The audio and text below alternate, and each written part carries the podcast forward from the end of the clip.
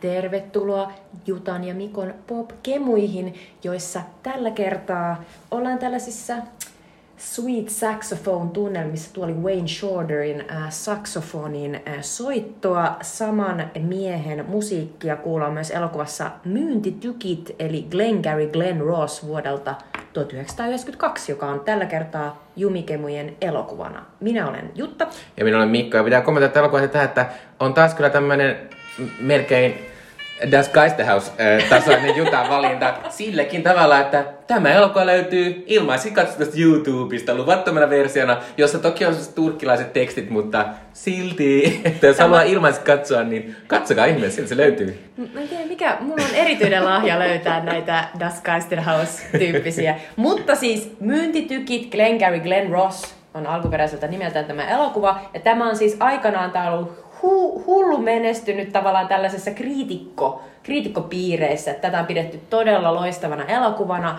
Ja, ja David Mamettia, jonka, jonka tota Pulitzer-palkittuun näytelmään tämä perustuu, on, on, tota, häntä on palvottu. Ja nyt on jotenkin tosi kiinnostava nähdä, koska tästä on tosi pitkä aika. Siis tästä, tästä on 31 vuotta. Mm, kyllä. Niin, tota, niin miten, tämä, miten tämä on kestänyt aikaa? Joo, pitää sanoa tästä vielä sen verran, että kun minä tästä vähän tutustuin, koska en ollut elokuvasta ikinä ennen, sitten kun niin huomasin, että, että, että tietyissä piireissä on aika, tällä aika paljon isoja faneja, mistä kuvattiin muun muassa yhtenä 90-luvun parhaista elokuvista ja sitten tämmöiseksi kulttiseksi ikonielokuvaksi. Mä olen, Hmm, mutta tietyssä, Tietyssä ehkä, ehkä testosteronimitoisessa, Kyllä, kyllä. eh, kapitalistishenkisessä, eh, ehkä enemmän sellaisessa Amerikan psyko fiilistelyssä, niin tämä on, tää on kyllä erittäin kova. Mutta tämä on ihan älyttömän kiinnostava, koska tässä on ihan järkyttävä, järkyttävän tähtipainotteinen casting. Tässä on muun muassa Al Pacino, Jack Lemmon, Alec Baldwin ja Ed Harris.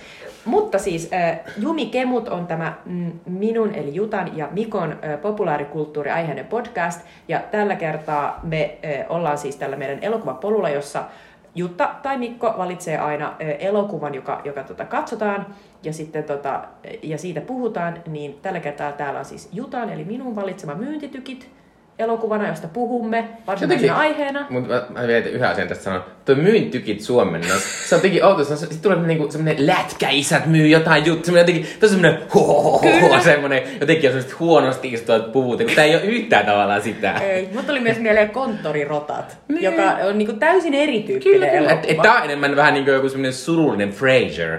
Niinku tavallaan silleen. Kyllä, hyvin, hyvin kuvattu tämä elokuva kuin Surullinen Frasier.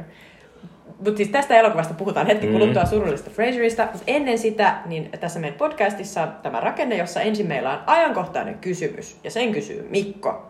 Sen jälkeen puhutaan tästä tämän kerran elokuvapolun elokuvasta, joka on Glengarry Glen Ross, eli myyntitykit. Ja sen jälkeen ö, vielä annetaan meidän Switchly Dibit, eli kulttuurisuosituksemme teille, hyvät kuulijat. Ja lopussa ö, pääsen, eli Jutta pääsee arvaamaan, mikä on seuraavan podcastimme elokuva.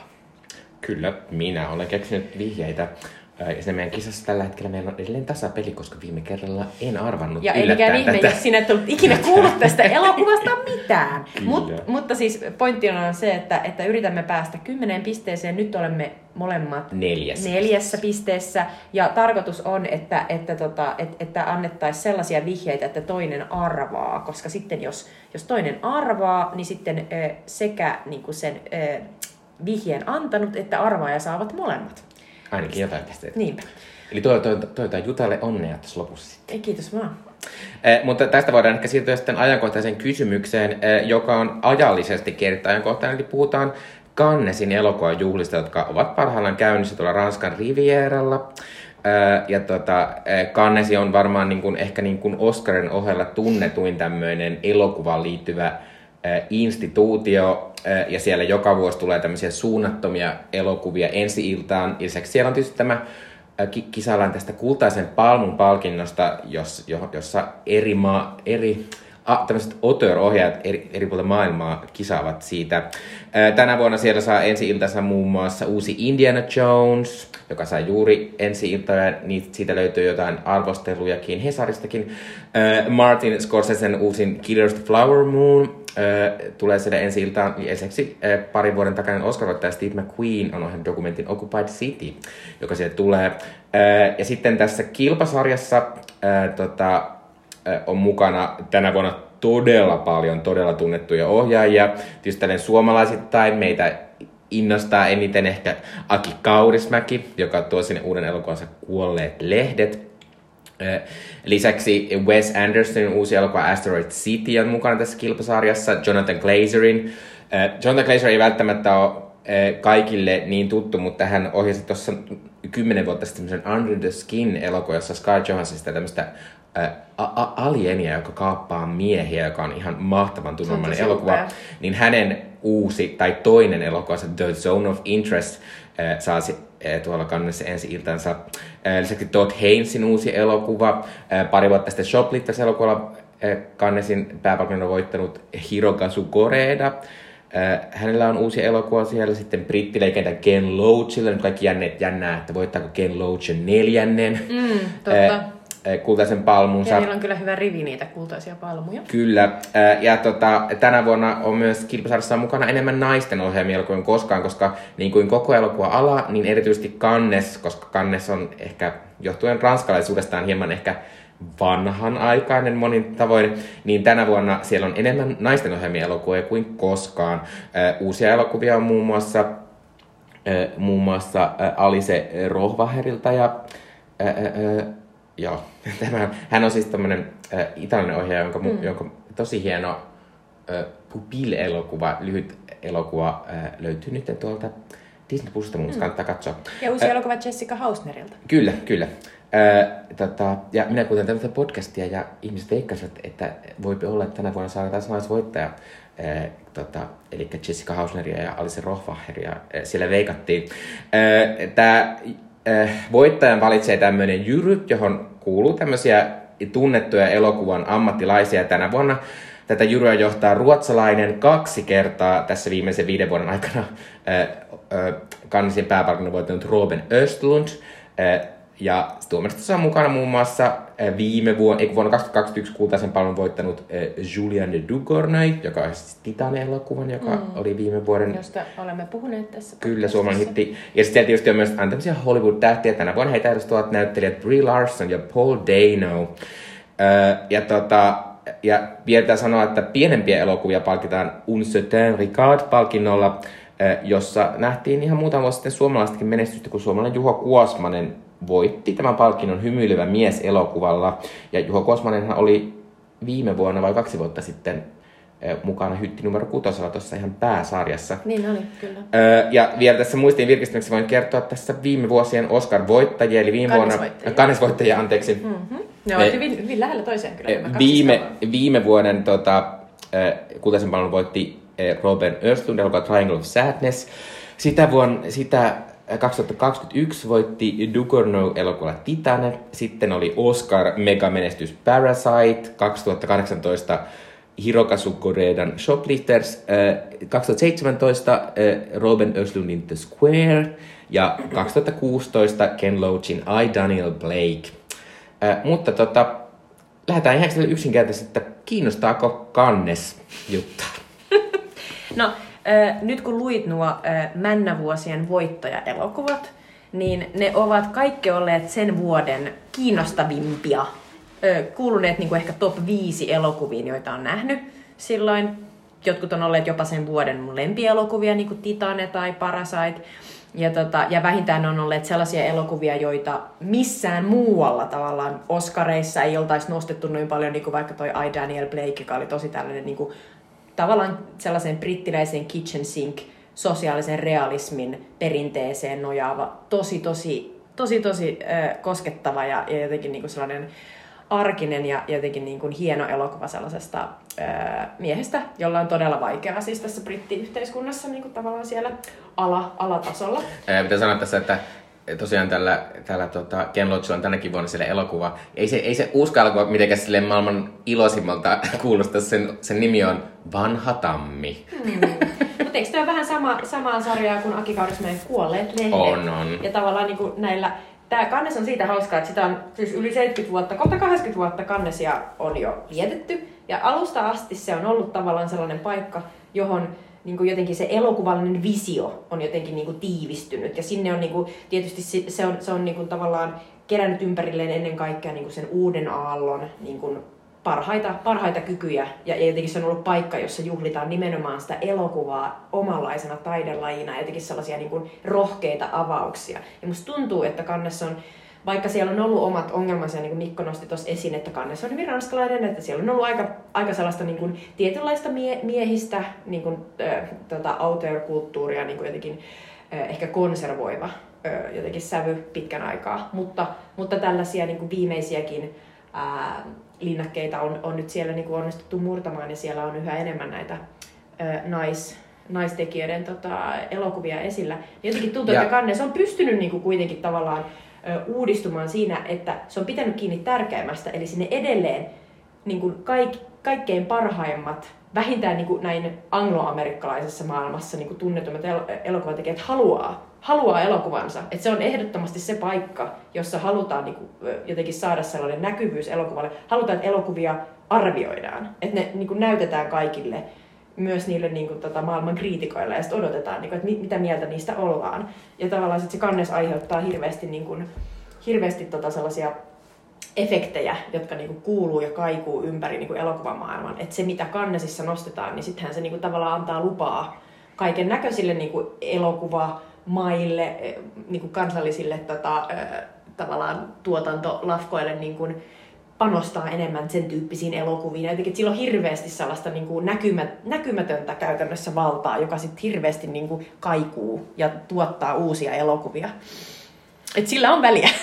Kyllä. Äh, musta äh, Kannes on tosi kiinnostava, äh, nime, koska Kanneshan on nimenomaan oman niin kuin, niin kuin taideelokuvan tämmöinen niin iso Just instituutio. Äh, ja sitten se, nimenomaan sen takia, kun itse sitten kuitenkin ehkä olette huomannut aikana, niin aika paljon tämä Oscar-meininkiä, tuommoista niin jenkkijuttua toimia. Välillä ne törmää niin Parasiteissa, mutta aika harvoin kuitenkaan. Mm. Ö, niin tavallaan tämä on silleen, että, että täällä on sitä niin semmoista oikeaa, mielenkiintoista uutta elokuvaa, mm. jossa todella niin kuin, useinkaan ei mietitä sitä yleisöä, vaan se, vaan se idea on pelkästään mm. se niin kuin, elokuva taiteena. Ja, sitten, tota, ja usein, usein nämä, nämä tota, voittajat ovat aika kärjekkäitä, niissä mm. usein, usein kommentoidaan niin kuin vaikeitakin niin kuin yhteiskunnallisia mm. asioita sille aika niin kuin, suoraan. Ja sitten, tota, ja sitten se on niin kuin vähän hassua jopa, koska, koska tota, näin, tähän kannesiin liittyy sellainen niin kuin suunnaton klamouri, koska nyt kun kannes on menossa, niin media on täynnä niitä semmoisia, koska siellä on semmoisia suunnattomia valkoisia valkoisia, tota, ei kun, punaisia mattoja, joissa nämä maailman kuuluisimmat ihmiset kävelee semmoisissa tuhansia tuhansia euroja iltapuvuissa ja frakeissa. Eh, niin se on, jotenkin, se on vähän hassu se, että ne on siellä Ranskan rivierassa tämmöisessä glamour-asiassa ja sitten tämä kuitenkin on tämmöinen mm. todella merkittävä, nimenomaan taideelokuva niin tämmöinen Kyllä. asia. Ja toihan on sellainen asia, mitä, mitä niin kuin tavallaan elokuva alalla se on niin tunnettu keskustelu siitä, että on tavallaan kaksi, kaksi kannesia. Ja sitten tavallaan esimerkiksi Suomessa se Sodankylän elokuvajuna, sehän on ollut alusta asti sellainen, että, että Kaurismäen niin kuin tavallaan ajatus siinä taustalla oli se, että sinne ei missään tapauksessa koskaan tule punaista mattoa, mm. vaikka sinne tulisi ketä. Että vaikka sinne tulisi Steven Spielberg pitämään tämä aamuluentoa, ja siellä on ollutkin niin kuin, siellä, siellä on ollut siis tota, kummisenen ohjaaja ja iso, isoja nimiä, amerikkalaisiakin nimiä, mutta missään nimessä siellä ei ole mitään sellaista, niin kuin mikä muistuttaisi tätä tällaista, niin kuin heilutellaan paparatseille ja mm. annetaan sellaisia niin kuin perushaastatteluja. Mutta tavallaan niin kuin, keskitytään vain elokuvaan. Mutta kannessa on vähän niin kuin sellainen, että best of both worlds. Kyllä. Että äh, siinä onnistutaan. Mutta silleenhän tämä kannessa on vähän hassu, että, että koska tavallaan mikään voittaja ei ole verrallinen toisen kanssa, koska ne päättäjyry koostuu aina eri ihmisistä. Ja mä oon ymmärtänyt myös, että sit sillä puheenjohtajalla on aika iso sanontavalta sitten varsinkin, Ainakin jos... sellaisena se näyttäytyy, kun katsoo niitä niin kuin tavallaan valintoja. Niin ja kyllä, niin kuin mä muistan silloinkin oli, silloin kun Titane voitti, niin Spike Lee oli siinä vuonna siinä ja siinä puhuttiin hirveästi sitä, miten Spike Lee oli ajanut sitä niin kuin tosi paljon mm. ja näin. Et, niin se on vähän silleen hassu. Mutta ehkä sen takia Kannesissa mä en silleen kannesissa välitä hirveästi niistä muista palkinnoista kuin siitä kultaisesta mm. palmusta. Ö, sen takia, että, että se on sitten se, jonka ne nostaa sieltä koko, koko niin kuin festivaalilta. Niin kuin silleen, tämä on tämä tämän Kyllä. vuoden eikä se välttämättä ole paras elokuva, mutta se on jonkinlainen mm. semmoinen saavutus, että nyt, nyt tämä on niinku saavutus et se, tässä. se voi olla eri vuosina just, musta Mikko kuvasi tota hyvin, että et se, se on aina sen näköinen, mikä sen juryn tahtotila on. Juryn tahtotilan niin lopulta määrittää tietysti sen puheenjohtajan, jonka täytyy saada ihmiset tavallaan taakseen, mutta jotenkin niin kuin, sillä on valta nostaa niin kuin jotain yksittäisiä niin kuin, tekijöitä tai jotain niin kuin aiheita sieltä. Ja just niin kuin jotenkin se Titanne oli varmasti just sellainen, että siinä niin kuin moni asia klikkasi. Mm.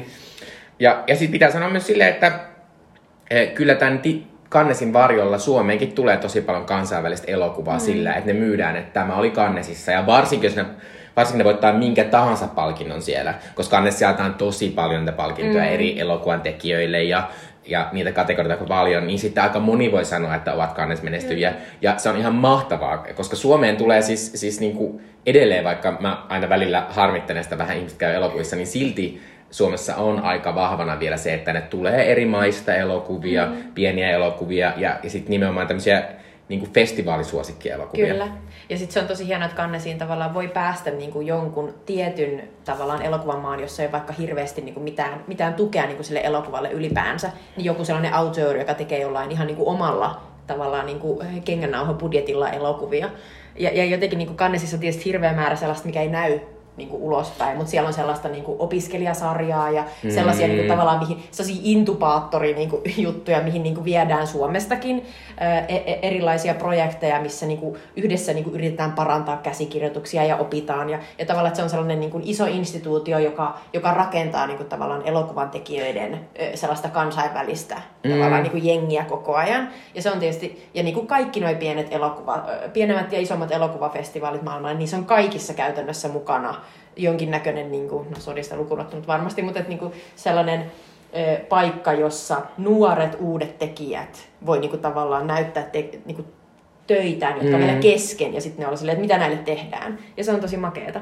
Joo. Äh, tota, loppuun vielä, mitä luulet, äh, tota, voittaako Aki Kaurismäki tämän kilpailun jyryäänet. Tämä on kyllä vähän sellainen, että... Tota... Yleisääniä tuskin. niin. No tietysti Ruben Östlund on suuri Aki Kaurismäki-fani, mm. mutta, tavallaan, mutta, mutta tavallaan tässä kohtaa en, en todellakaan niin kuin, eh, en lähtisi veikkaamaan mitään, kun ensinnäkään ei ole mitään tietoa, että minkälainen kuolleet lehdet on, mutta vielä vähemmän tavallaan, että minkälaisia nuo kaikki muut ohjaukset on. Ja tavallaan niin kuin, kyllä mä uskon, että varmasti näillä naistekijöillä on paljon niin kuin sellaista nostetta tässä ja varmasti niin kuin heidän elokuvansakin ovat, ovat varmasti kiinnostavia. Mutta en mä uskalla sanoa vielä mitään, että se, että joku Ruben Östlund on jossain niin kuin fiilistellyt Akia, niin, niin se on ihan, ihan hauska lähtökohta. Mutta jos ei siinä kuolleissa lehdissä ole jotain, jotain sellaista poikkeuksellista tässä ajassa niin kuin resonoivaa, mm. niin tota, mä en kauheasti usko siihen.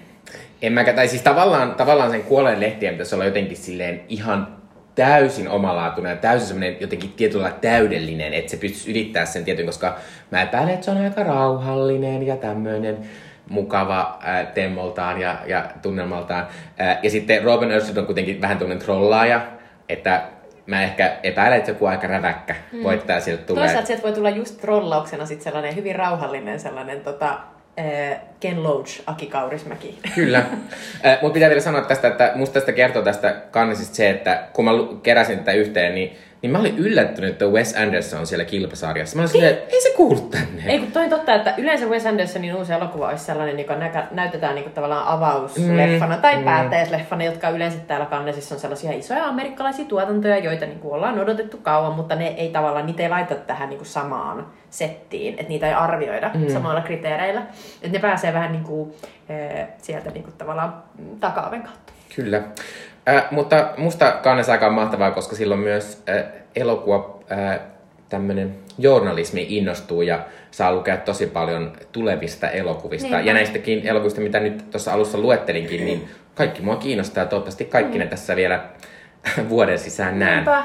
Ja Wes Andersonin tota Asteroid Citystä on näytetty niin mahtavia niitä taas niitä sellaisia ö, kuvia, joissa näkyy se värimaailma ja nimenomaan se sellainen niin kuin, tietynlainen niin kuin hempeä sävyily. Joo, siinä on, vähän sellainen, siinä on vähän sellainen 60-lukuinen beach-väritys. Mm, just näin. Ää, tota, mutta... Mut siis, eh.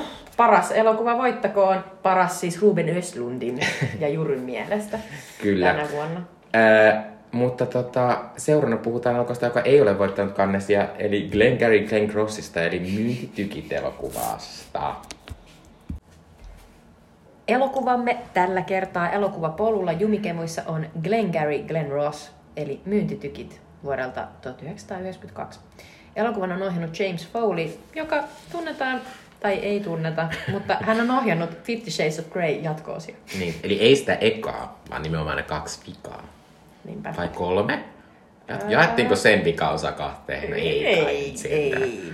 Mutta tämän, tämän elokuvan tunnetuin ehkä hahmo noiden näyttelijöiden ulkopuolella on ei ohjaaja, vaan käsikirjoittaja David Mamet, joka oli siis tämän elokuvan näytelmän, johon siis tämä elokuva pohjautuu, niin sen käsikirjoittaja ja alkuperäinen tekijä, ja hän sai tästä näytelmästä Pulitzerin aikana.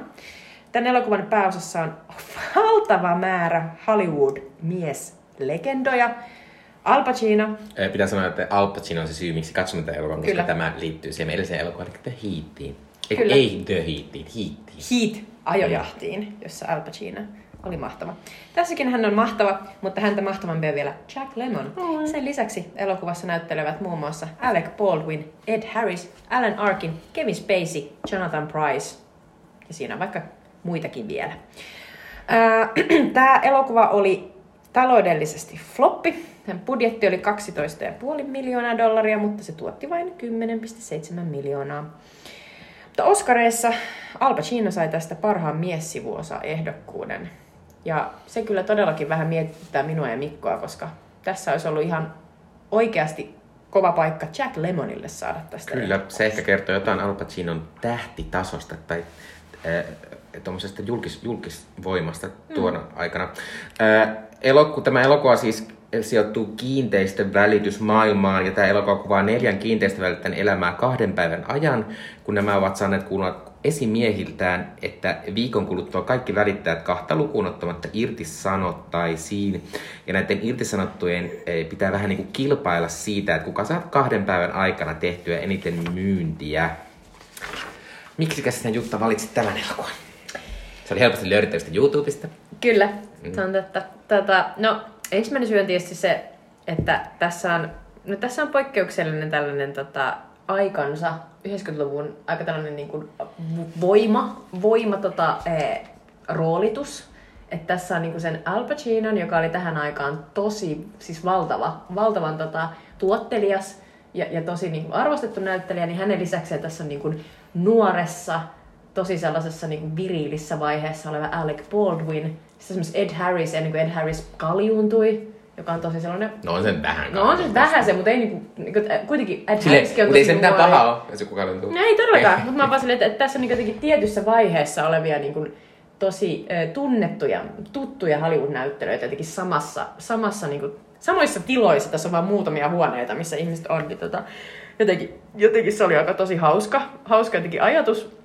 Sitten toisekseen, öö, mä tykkäsin aikanaan tästä elokuvasta. Mä muistan, että mä jotenkin niinku, muistan, että tämä, tämä oli viihdyttävä. Mä pääty, päädyin tämän niin pari just jonkun Empire-elokuvalehden sata parasta elokuvaa koskaan tyyppisen listauksen kautta. Tämä oli aika samoilla hulinoilla kuin The Usual Suspects, eli epäillyt, joka on myös tällainen 90-luvun aika tällainen niin kuin, nykyisin ei enää hirveästi tunneta, mutta aikanaan oli vähän sellainen niin kuin, zeitgeist-elokuva. Niin tämäkin on sellainen zeitgeist-elokuva. Ja, ja muistan, että tämä Mametin dialogi jäi silloin mieleen. Että ennen kaikkea se Alec Baldwinin upea tota, always be closing Monologi. dialogi, tai monologi kyllä. Mutta se, miten nämä ihmiset puhuu toisilleen, niin tämä on tietysti hyvin näytelmämäinen. Mutta mä tykkäsin tästä itse aikanaan. Niin se oli jotenkin sellainen, että okei, vois katsoa tätä. Ja sitten kolmas syy oli se, että jotenkin kiinnosti kauheasti, että mi- miltä tämä näyttää nyt. Tää, tästä kuitenkin aikaa, kun mä oon nähnyt tämän, mä olin joskus lukiossa 20 vuotta. Ja, tota, ja jotenkin mä muistan, että tässä oli tosi sellainen vahva sellainen niin kuin myyntimeininki ja jotenkin sellainen, ehkä vähän sellainen juppi, juppi niin kuin jotenkin fiilis. Niin, tota, niin jotenkin mua kiinnosti katsoa, että miltä tämä näyttää nyt. Ja oh boy, tämä näytti aika erilaiselta kuin silloin viimeksi. Mutta tota, ee, mua kiinnostaa, että miten, miten Mikko tota pärjäsit tämän kanssa, kun tota, me ollaan aiemminkin katsottu jotain sellaisia minun valitsemieni ehkä vähän näytelmäisiä elokuvia, niin mikä se oli nyt Mikko, mi- miten sä pärjäsit tämän kanssa? Mä tiedän, että se ei ole sulle ihan Joo. se lempijuttu. Mä tosiaan voin myöntää, että, että mulla on usein suuria ongelmia elokuvien kanssa, jotka perustuvat näytelmiin, varsinkin jos se tulee tosi va- lähelle sitä näytelmäversiota. Ja tässä näkee niin kuin lähes melkein kaikesta, että tää on niin kuin, ne, tässä on vaan muutama lokaatio, ne kaikki näyttää teatterilavasteilta. sitten tota, nämä koko se muu maailma tämän, tämän tota, tapahtumien ympärillä ihan tyhjä, sille ketään muita. Eh, Sitten kaikkea niin tällaisia, niillä on olevina elämä jossain muualla, mutta sä et ikinä näe niitä. Ja sitten tässä on sit tietysti tää dialogit ja monologit varsinkin, kun näillä kaikilla on semmoinen vähän semmoinen tähtihetki, missä saa hetken aikaa tosi pitkään puhua. Eh, ja sitten sehän on tosi hienosti kirjoitettuja ja varsinkin kun mä katsoin tämän siis itse Apple, Apple Plusasta mä tota, Apple TV. Apple TVstä, josta mä vuokrin sen viidellä eurolla. Tämä oli varmaan kallein elokuva, mitä mä oon tähän meidän podcastiin kattanut. Mut hei, paljon niminäyttelijöitä, niille pitää maksaa. Kyllä, kyllä. Äh, mutta se oli, siinä ei ollut suomenkielisiä tekstejä, niin sitten se oli mahtavaa, se jotenkin se nousi, nousi äh, teksti sieltä esiin. Äh, ja sitten tota... Niin kuin siinä oli englanninkieliset tekstit. Kyllä, Joo. kyllä, nimenomaan näin, nimenomaan näin, että siinä ei ollut suomenkielisiä tekstejä. Äh, mutta siis tota, äh, tavallaan tässä oli osioita, josta, josta mä niinku tykkäsin tosi paljon. Ei, tässä on niinku, varsinkin kun niinku aika moneen näihin näyttelijöihin jonkinlainen suhde. Et esimerkiksi jos siinä ihan alunhan se, se niinku, äh, kohokohta on se Alec Baldwinin se monologi.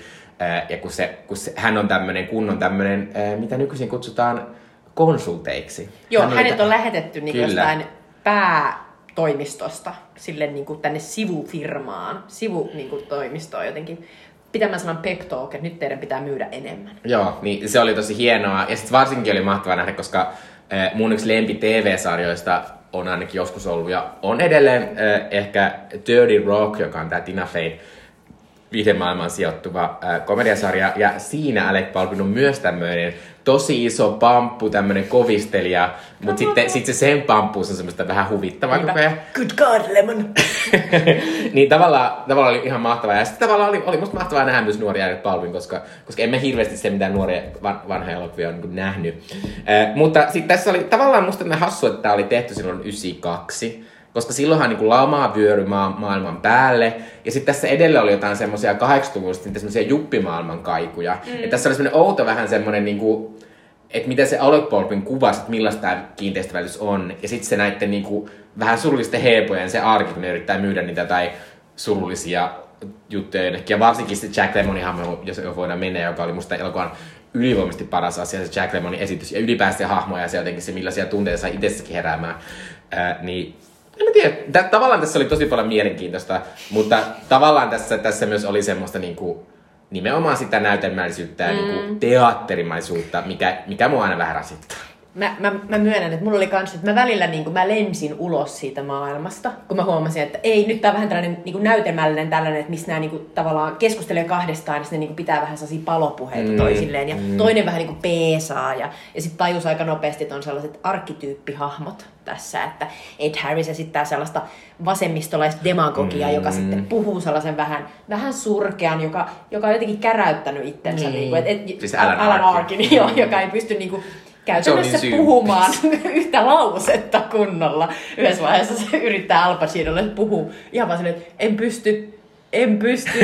ja sitten se on silleen, että sä et pysty edes sanomaan yhtä lausetta loppuun. Mutta siis itse se puhuu tämän tota, Alan Arkinin surullisen hahmon niin kuin sellaiseen ryöstöoperaatioon. Ja, ja tavallaan tässä on sellaisia tosi selkeitä niin kuin, tavallaan karikatyyrimäisiä hahmoja, jotka sitten niin kuin edustaa sellaisia niin kuin jotenkin tällaisia klassisia, klassisia niin kuin, jotenkin teatterin tyyppejä. Mutta tota, Mut joo, joo, siis jotenkin tää elokuva, siis, t- tässä on siis niinku, ö, niinku epäpäteviä myyntimiehiä, tai myyntimiehiä, jotka on silleen leipääntyneet siihen hommaansa. Et ne, ei niinku, ne, ei enää, ne ei enää saa asioita myytyä, ne syyttelee tavallaan niinku firman johtoa, että ne saa huonoja tavallaan kiinteistöjä myytäväksi, tai huonoja maaplänttejä.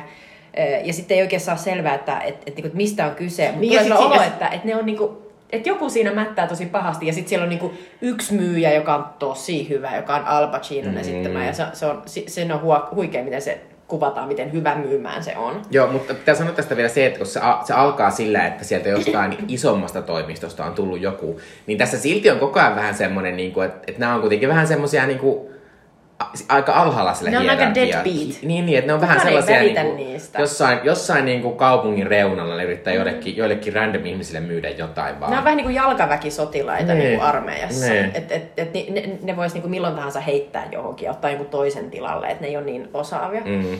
Mutta joo, siis toi tota Jack Lemmonin tota, ö, rooli on tässä olla mitä Jack Lemmon on todella monessa elokuvassa. Mä mietin, että JFK, avoin tapaus, siinä Jack Lemmon esittää myös sellaista niin kuin, tavallaan yleisön moraalista kompassia. Et, et, et siinähän on tosi, niin kuin, hän ei halua olla mukana siinä JFK-salaliitossa ja, ja sitten sit, sit hän niin kuin tietää siitä, mutta sitten häntä pelottaa niin paljon, että hän ei pysty kertoa siitä mitään. Hän on, hir, hän on hermoraunio. Ja tässä hän esittää tällaista miestä, josta aika nopeasti selviää, että hän, hän on jossain taloudellisissa vaikeuksissa. Sitten pikkuhiljaa selviää, että hänen tyttärensä on sairaalassa ja sairaalassa ei anneta tyttärille hoitoa ennen kuin hän maksaa jotain, joka on taas sellainen, että vittu miten paskasysteemi. Että ihan, ihan hirveä, hirveä tota toi Amerikan meininki. Mutta sitten niinku jotenkin, ja hän, hän on niinku joskus ollut tosi kova myymään. Ja hän on sellainen vanha kettu. Kyllä, hän, hän on opettanut tämän Al Pacinon esittämän nuoren, tai nuoremman, tosi hyvän myyjän tavoille. Joka ja... on tosi mahtavaa, koska si- sit siinä on semmoista outoa niin kuin lämpöä, että se Al Pacino mm. yrittää niin vähän suojella sitä, niin. sitä että, että sä oot nyt vähän tälle vanha äijä tässä, sun pitäisi kyllä rauhoittua, mutta niin kuin, että, että tavallaan siinä siinä on sellaista ihanaa lämpöä niiden välillä. Kyllä, niin on, niin on. Siinä on sellainen opettaja oppilasmeininki. Mutta tämä Jack Lemmonin hahmo, niin se, se nimi on Shelly Shell. Se on, niinku, se on käsittämättömän epätoivonen. Ja se on niin epätoivonen, että se tota, tässä on sellaisia toistuvia kohtauksia, missä se eri tavoilla yrittää tälle omalle niin kuin lähipomolleen, jota esittää Kevin Spacey. Vähän mahtavaa. Se on tässä tosi mahtava. Niin kuin, sorry vaan, Kevin Spacey on ollut ihan paska yksityiselämässä ja muutenkin, mutta tässä se on tosi mahtava. Ja monissa, niin kuin, monissa 90-luvun leffoissa Kevin Spacey on tosi hyvä. Mutta tässä hän on taas mahtava. Hän sitten sellaista purkaa jauhoa sellaista niin kuin, tämän, tämän tota sivu, sivukonttorin tota, tällaista esihenkilöä, joka on koko ajan että minä en keksi näitä sääntöjä, mutta lähdette tänne niin kuin, antamaan teille nämä hommat ja teidän pitää myydä. Että niin kuin, ei tässä ole mitään, mistään muusta kyse.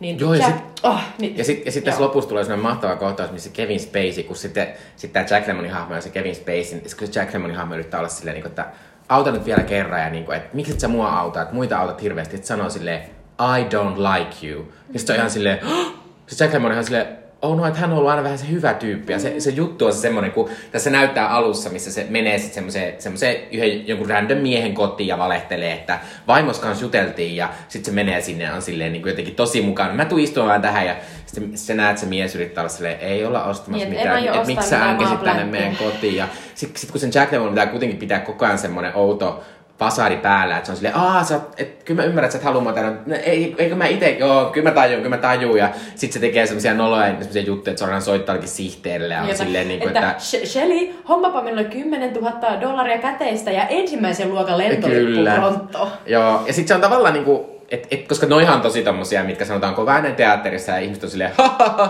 Mutta sitten se, tavallaan se Jack Lemmonin näyttelyys on niin mieletöntä, että sit sä otat senkin vähän silleen, niin kuin, että ei mua huvittanut se, vaan mä olin silleen, että et, et, et mä niin näen, että miten surullista niin. se on. Et se on jotenkin, se on, se on emotionaalisesti, se on valtavan uskottava.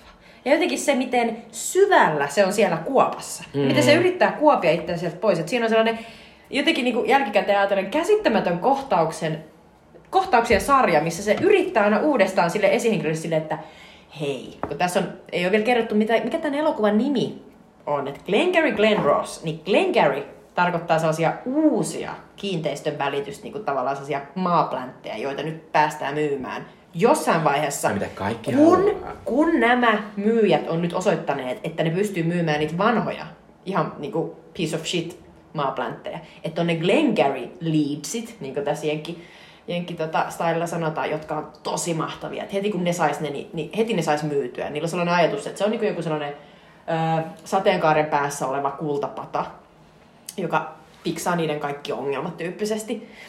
Ja, tota, se on ja... vielä mahtavaa, kun se on siinä alussa, kun, se, kun sillä, sillä Alec Baldwin oli mukana, niin, niin ne on semmoisia vaaleanpunaisia niin kirjeitä, jotka on sidottu semmoisella kultaisella nauhalla.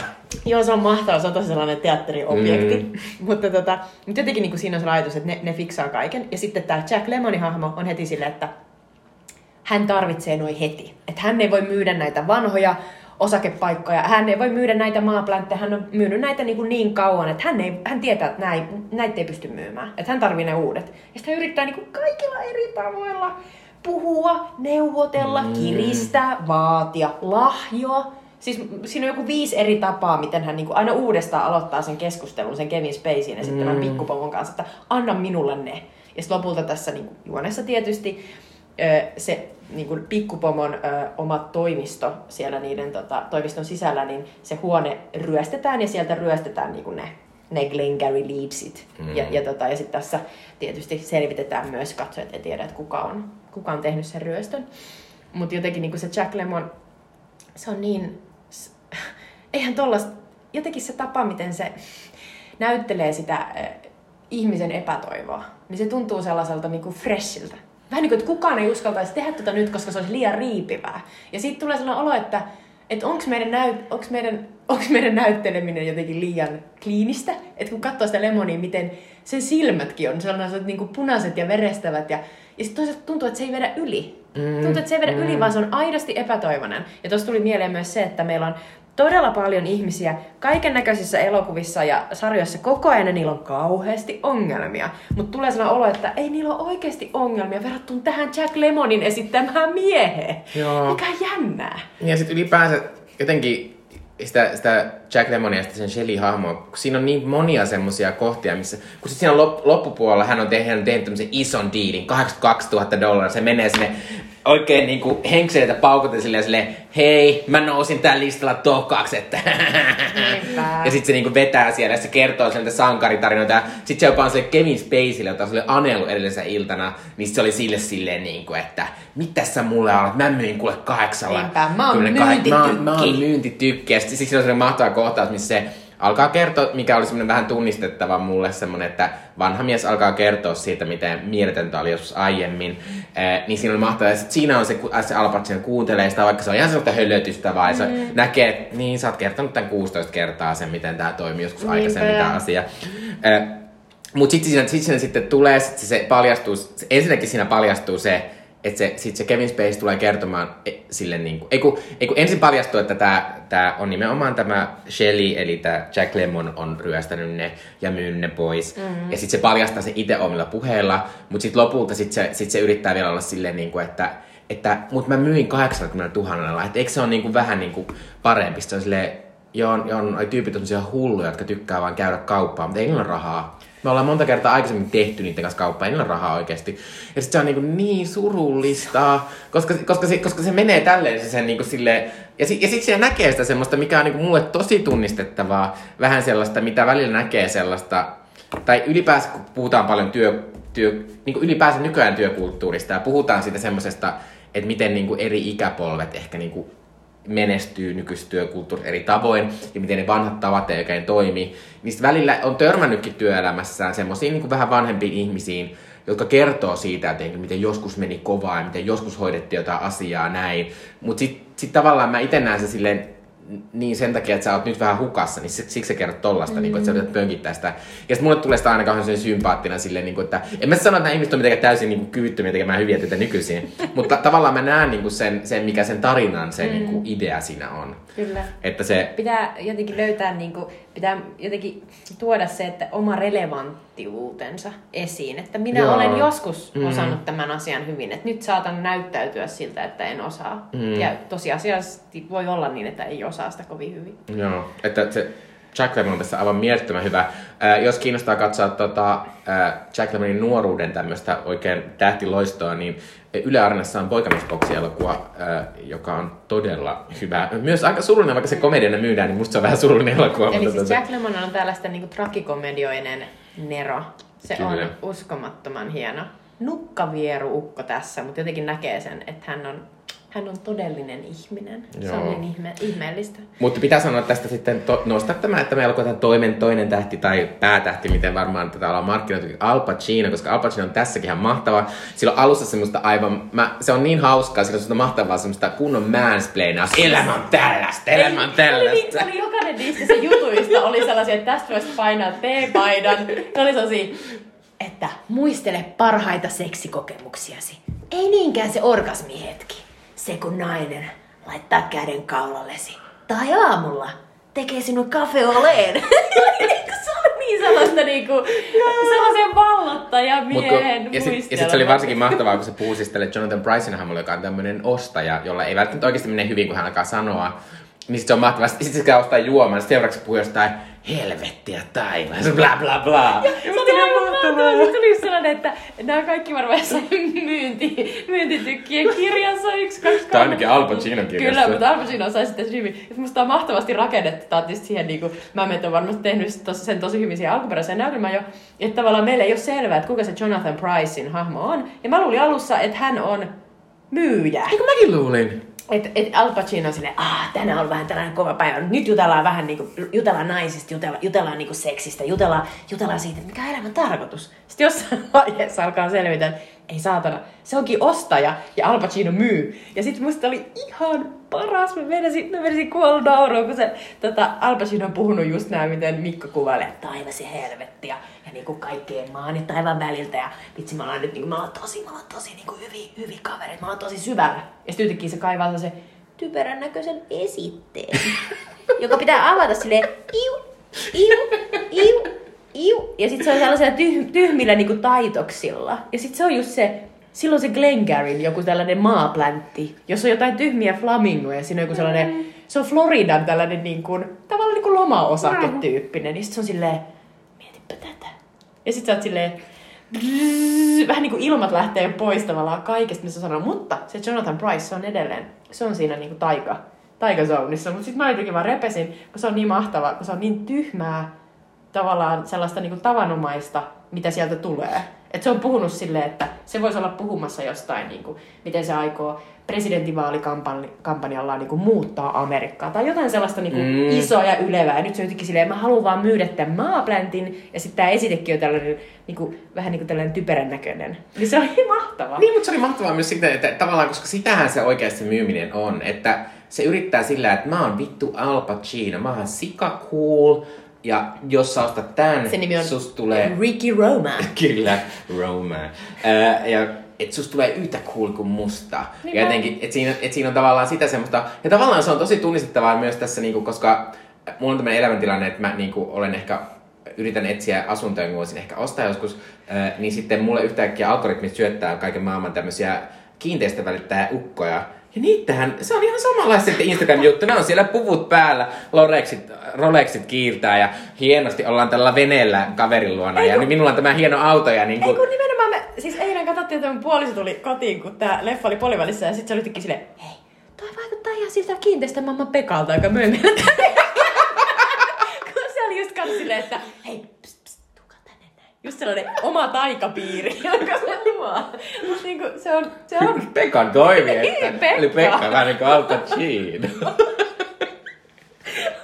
Mutta siinä, mut sitten jotenkin niinku, tälleen, niinku, että mun tuli myös mieleen se, että, että tavallaan on tosi, itse on tosi niinku, eh, jotenkin sellaisessa hyvässä asemassa, koska tavallaan mun työ on sellaista, että mä oon koko ajan niin tulee olla, että mä teen jotain tosi sellaista, niin kuin, että siinä on hirveästi arvoja sisällä jotenkin, mitä mä tunnistan. Ja että muita kuin sellaisia, että yritän saada rahaa ulos ihmisistä, vaan jotenkin sille, että, että on niin kuin, mä oon journalisti, niin mä oon että, että on journalistisia niin kuin perusperiaatteita, joita, joita niin kuin noudatetaan, ja, ja tiedon välitys ja kaikki tällainen näin. Ja sitten vaan silleen, että mitä nämä tekee? Nämä myy jotain maaplänttejä, ja sitten kun ne on saanut nimen paperiin, niin sitten tyyliin sen ihmisen voisi saman tien niin kuin potkasta kalliolta. Ne on silleen, että jes, että kunhan ne vaan saa kolme päivää pidettyä sen nimen paperissa, niin sitten se, sit se on niinku sealed the deal, sitä ei voi ikinä perua. Ja sitten on silleen, whoop, ja seuraava asia. Niin kuin, että ne käytännössä ne on huijareita. Kyllä. Tai niin kuin tässä sitten tavallaan äh, tapahtuikin, koska sitten tämä Jonathan Bryson tulee sinne niiden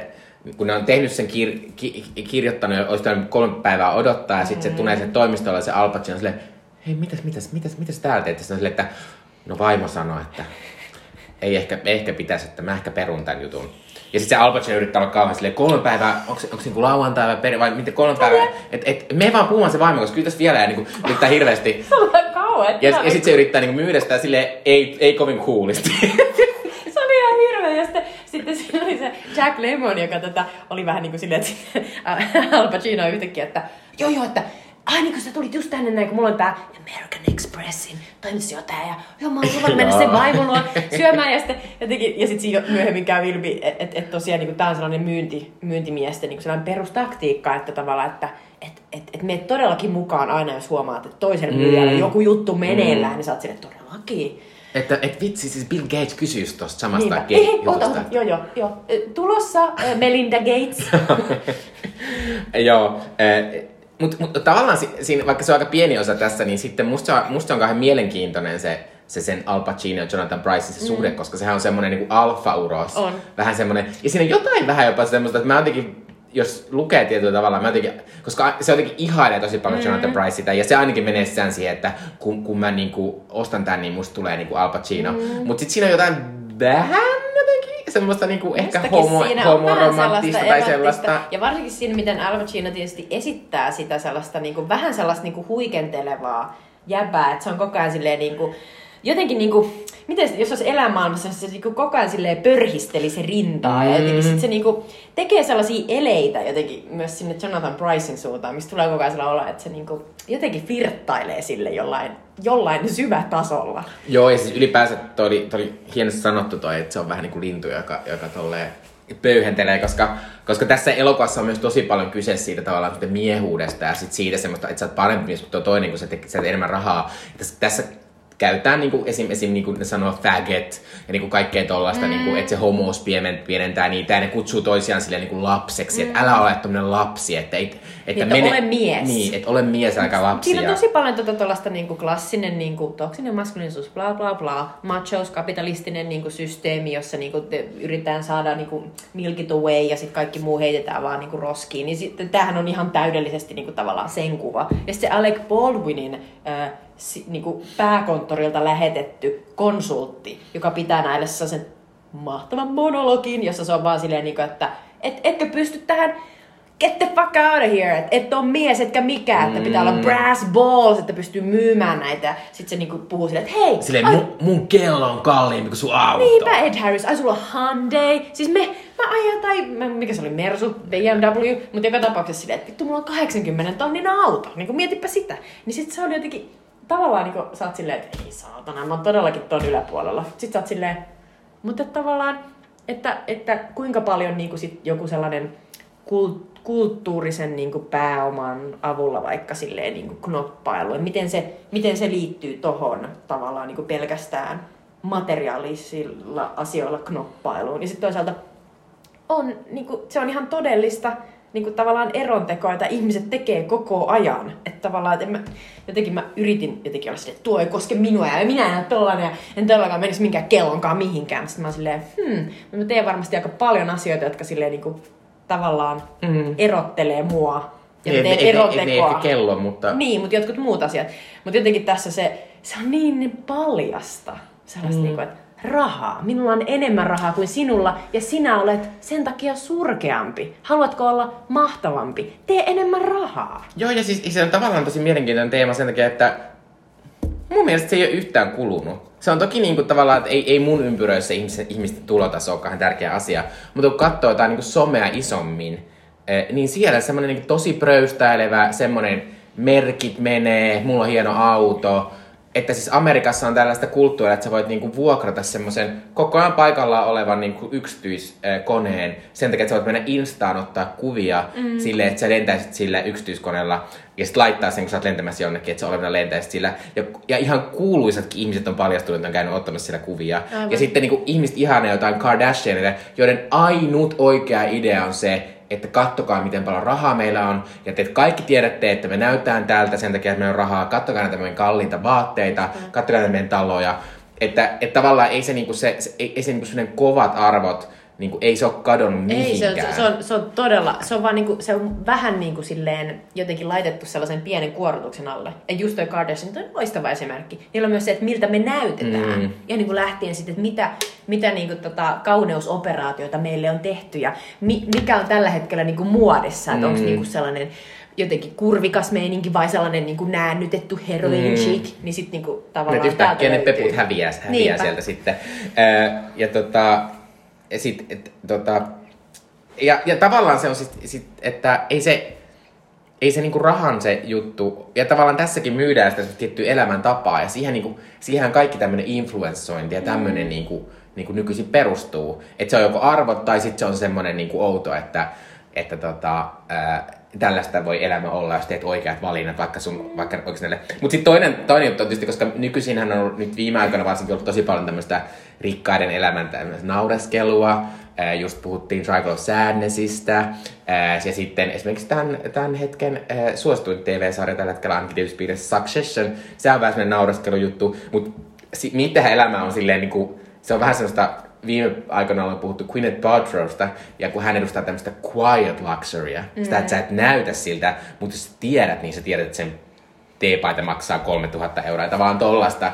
Että et sitten sit semmoista pröystäilemistä on tullut, koska tavallaan rikkaita on erilaisia mm. nykyisin, niin sitten on tullut niin semmoista, että et sitten semmoista vanha, vanhankin vanhan rahan rikkaiden, niiden pitää esittää silleen, että eikö me ollaan tyylikkäämpiä. Toi on olennainen asia, että tavallaan se on muuttunut, just, se on muuten häivähdysvarallisuus, jolla sitä kutsutaan just sitä, että miten Successionissa niillä näyttää olevan niillä, niillä tota, uh, Roin perheen uh, niin kuin sisaruksilla niin jotenkin sellaiset tosi basic vaatteet, mutta jokainen niistä maksaa kuusi tonnia.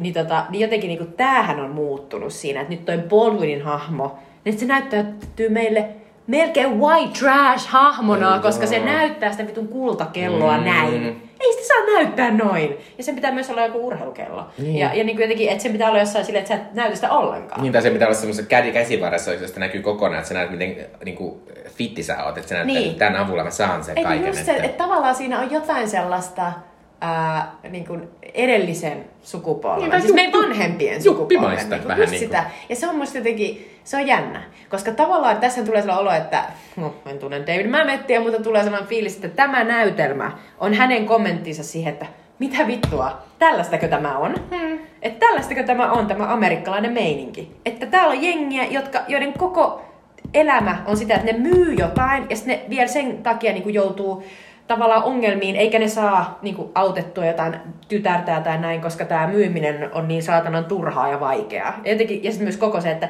mikä on niin kuin se, miksi teemme mitään. Niin tässä siitä, siitä tulee tosi sellainen, niin kuin, että teemme jotain, jotta pääsemme tästä nykyisestä pinteestä, johon olemme joutuneet tekemällä tätä asiaa, jota joudumme jälleen tekemään. Jotenkin sellainen täysin sellainen oravan pyörämäinen niin kuin kapitalistinen, mm. sellainen painajainen. Mutta siis silleen niin kuin tavallaan tuossa on se, että tavallaan nimenomaan Sherin hahmo tuosi kuitenkin siihen vähän sitä, että miksi teemme tätä mm.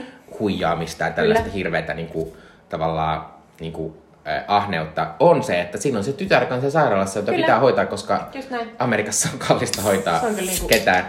Äh, niin tavallaan siinä on sille, että et, et, et, tässä vähän onnistutaan siihen kuitenkin, että kyllä näillä tyypeillä on syy siihen, miksi ne huijailee on. tuolla ihmisiä. Mutta mut on tämä myös sellainen, että, että tota, mä muistan, oli joku tällainen tota, tutkimus, missä todettiin, että, että tota, että siis joku tyyli 40 prosenttia amerikkalaisista ei selviäisi jostain yllättävästä menosta, joka olisi yli 400 dollaria. Mm, mm.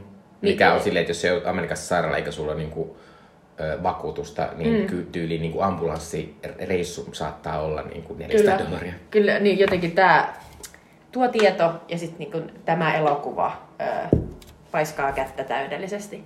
Että tavallaan vaikka tämä elokuva on hyvin epäelokuvamainen, ei, ei kauhean niin kuin, tavallaan kiinnostava niin kuin siinä, että miltä tämä näyttää, itse asiassa aika epäkiinnostava. Itse asiassa tästä tulee sellainen olo, että nuo, nuo hahmot on koko ajan valaistu sillä tavalla, kuin he olisivat jossain kiirastulessa.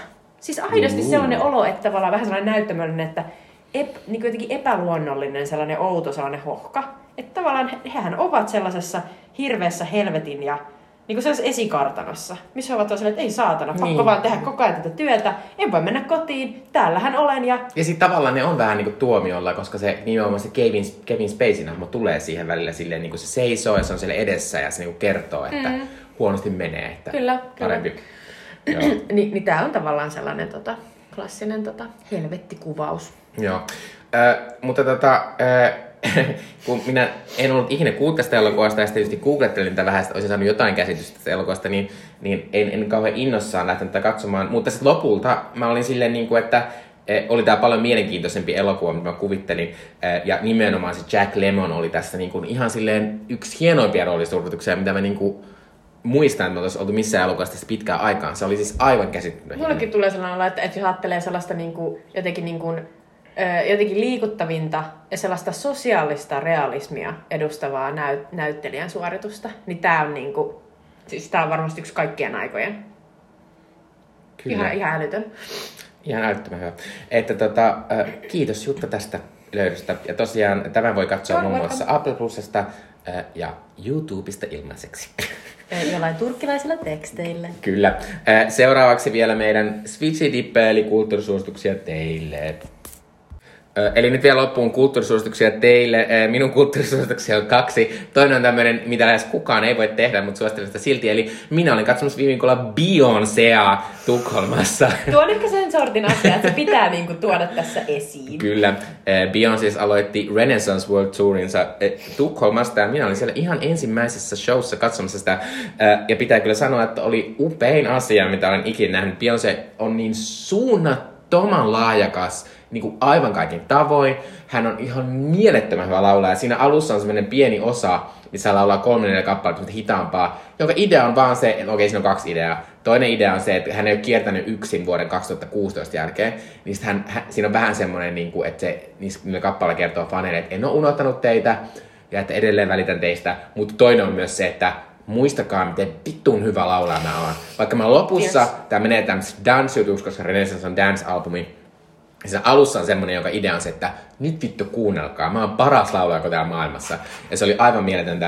Äh, Se on myös silleen, koska äh, Beyoncélla on kaikki niin resurssit, niin se oli upea näköinen, siinä oli ihan mielettömiä, mielettömiä asuja, ja siinä oli tosi paljon niin kuin, uusia jotenkin mielettömiä kameroita, ja mä istuin jopa tosi kaukana, niin kuin, että mä näin Biosen silleen niin kuin, niin kuin oikeasti silleen, niin kuin, että se eh, ehkä näytti jotain 10 senttistä hahmolta jossain kaukana, mutta silti se oli ihan mielettömän upeeta, ää, ja, tota, ää, ja ylipäänsä, mutta sanoa, tää on, tää on tämmönen tosi nollo syy, miksi mä olin tosi innossaan, mutta niin kuin, että Beyoncé on maailman kuuluisin ihminen, ja se nyt ekaa kertaa teki tuossa uudella Renaissance-albumilla. Se ei julkaisi yhtään musiikkivideota, eikä oikein mitään esittänyt sitä ikinä ennen. Eli mä olin ekoja ihmisiä, jotka niinku näki sen siellä ja näki sen kaikki visuaalit, sen suunnitella kaikkea. Sitten tuli niin semmoinen olo, niinku, että, että oh my god, että oli mieletöntä. Mutta se oli siis, ja se oli ihan kauhean tästä, kun mä, kävin, mä olin siis Tukholmassa katsoa sitä ja sitten me oltiin siellä keskiviikko ja torstai ja sitten mä tulin perjantaina töihin. Niin arki tuntui aika, Sä oot silleen, Aika kylmä kyltti oli. Mä olin silleen, Huh. mitä vittua. Joo, mutta jos jollekin sattuu mahdollisuus päästä Beyoncé ikällä, niin kannattaa mennä. Se oli aivan mielettömän upeita, vaikka istui jollain niin kuin, eh, takarin paikoilla. Eh, mutta eh, suosittelen tämän, tämän että tämä ei ole kauheasti kauhean saavutettava, niin suosittelen toista asiaa lyhyesti. Apple Plusassa on tämmöinen erittäin lupaava Skifi-sarja nimeltä Silo, Silo, joka kertoo tämmöisestä yhteiskunnasta, joka elää semmoisessa silossa, miksi sitä kutsutaan? Silo. Siilossa, joka on maan alla näin. Ja sitten tota, he ovat eläneet siellä jo satoja vuosia, ja jostain syystä tämmöisessä onnettomuudessa heidän historiansa on niinku kadotettu jonnekin. Ja vuosikymmeniä aikana he ovat niinku sukupolvi sukupolvelta unohtanut sen enemmän. Äh, Ja sitten tässä, tota, tässä äh, nyt, nyt tässä tämä alkaa sellainen sarja, että, että yhtäkkiä löytyy sellainen vanha relikki, josta löytyy sellaisia tiedostoja, jotka on olevinaan niin kuin tästä niin kuin menneisyydestä. Mm-hmm. Mutta sitten yllättäen sitä jotkut ihmiset alkavat vähän niin kuin peittelemään. Ja se alkaa tästä eh, se sarja, mutta se on siis ihan upean näköinen. Se on tosi kiinnostava se, tuota, se äh, lähtökohta ja se maailma on hieno. Äh, sen, elokuva, sen pääosassa on Rebecca Ferguson, jota mä rakastan. Se on Äh, kyllä ihana. joka on siis Dune-elokuvassa varsinkin upea, mutta myös Mission Impossible-elokuvissa ja on ruotsalainen. Ää, ja tota, mä oon katsonut sitä nyt kaksi jaksoa ja mä oon, en ole pitkä aikaa niinku oikein kunnon skifiä, skifistä innostunut, mutta tästä mä oon innostunut ja tota, ää, ää, ihan mahtavaa, että joku jaksaa panostaa kunnon rahalla tämmöiseen skifi-meininkiin. Onko Eli vähän mahtavalta? Missä toi, toi on? Silo on siis Apple Plusassa. No niin, mahtavaa. Minun äh, Sweetly Dippini on, mä en ole ehtinyt katsoa oikein mitään uusia sarjoja, mulla on esimerkiksi vielä Diplomaatkin äh, aloittamatta, mä oon katsonut lähinnä Successionia, mutta sen lisäksi mä olen kyllä katsonut äh, lauantaisin ysiltä tulevaa Kovan viikon iltaa, joka on siis Jukka Lindströmin äh, uusi, tavallaan vanha, tavallaan uusi tällainen tota, poliittinen satiiriohjelma. Hän oli tämän Noin viikon uutiset niin kuin vetäjänä pitkään, sitten hän jäi siitä pois ja sitä veti sellainen käsikirjoittajakaarti ja sitten sen taso todellakin niin kuin, se niin kuin käytännössä romahti, että ei sitä oikein, niin kuin, se ei ollut yhtään niin hauska ja pureva ja jotenkin niin kuin sellainen revittelevä ja oikealla tavalla sellainen niin kuin, jotenkin terävä.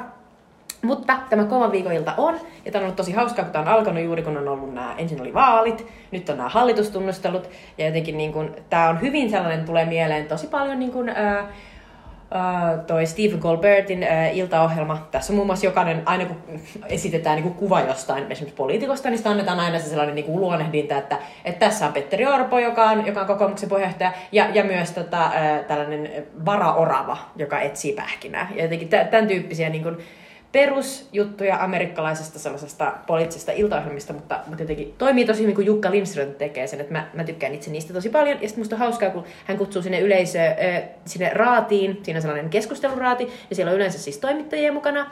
Ja sitten siellä on myös perus äh, tota, tällaisina niin kuin, vieraina niin on Niina Lahtinen, jota mä tykkään, koska sillä on tosi sellainen, hei, vähän sellainen, niin kuin, vähän niin kuin sellainen kotiäiti, vähän äh, huppelissa tyyppinen niin kuin, äh, ulosanti, joka on musta tosi hauska. Ja sitten siellä on vielä se Eeva Kekki, joka on, tota, oli myös tässä noin viikon uutisissa ja, ja sillä on myös tosi sellainen hauska, hauska oma tyyli. Mutta Jukka Lindström on mun mielestä yksinkertaisesti vaan tosi, tosi sellainen, niin kuin, sillä on mahtava äh, jotenkin sellainen ylipäänsä se lausunta, että millä tavalla se niinku kertoo niitä asioita, niin se on tosi sellainen, niinku, se on pakko seurata ja jotenkin se, se, se, sen huumori on tosi hauskaa. Ja tästä on tullut jo yksi iso viraalihitti, kun siinä oli tämä, tota, oli kaivannut sen Timo Soinin Guggenheim-läpät jostain vuodelta 2019, niistä tuli TikTok-tanssihitti. Joten tota, well done. Kannattaa katsoa. Joo, mäkin on, mä voin kommentoida sitä, että minäkin olen tätä katsonut.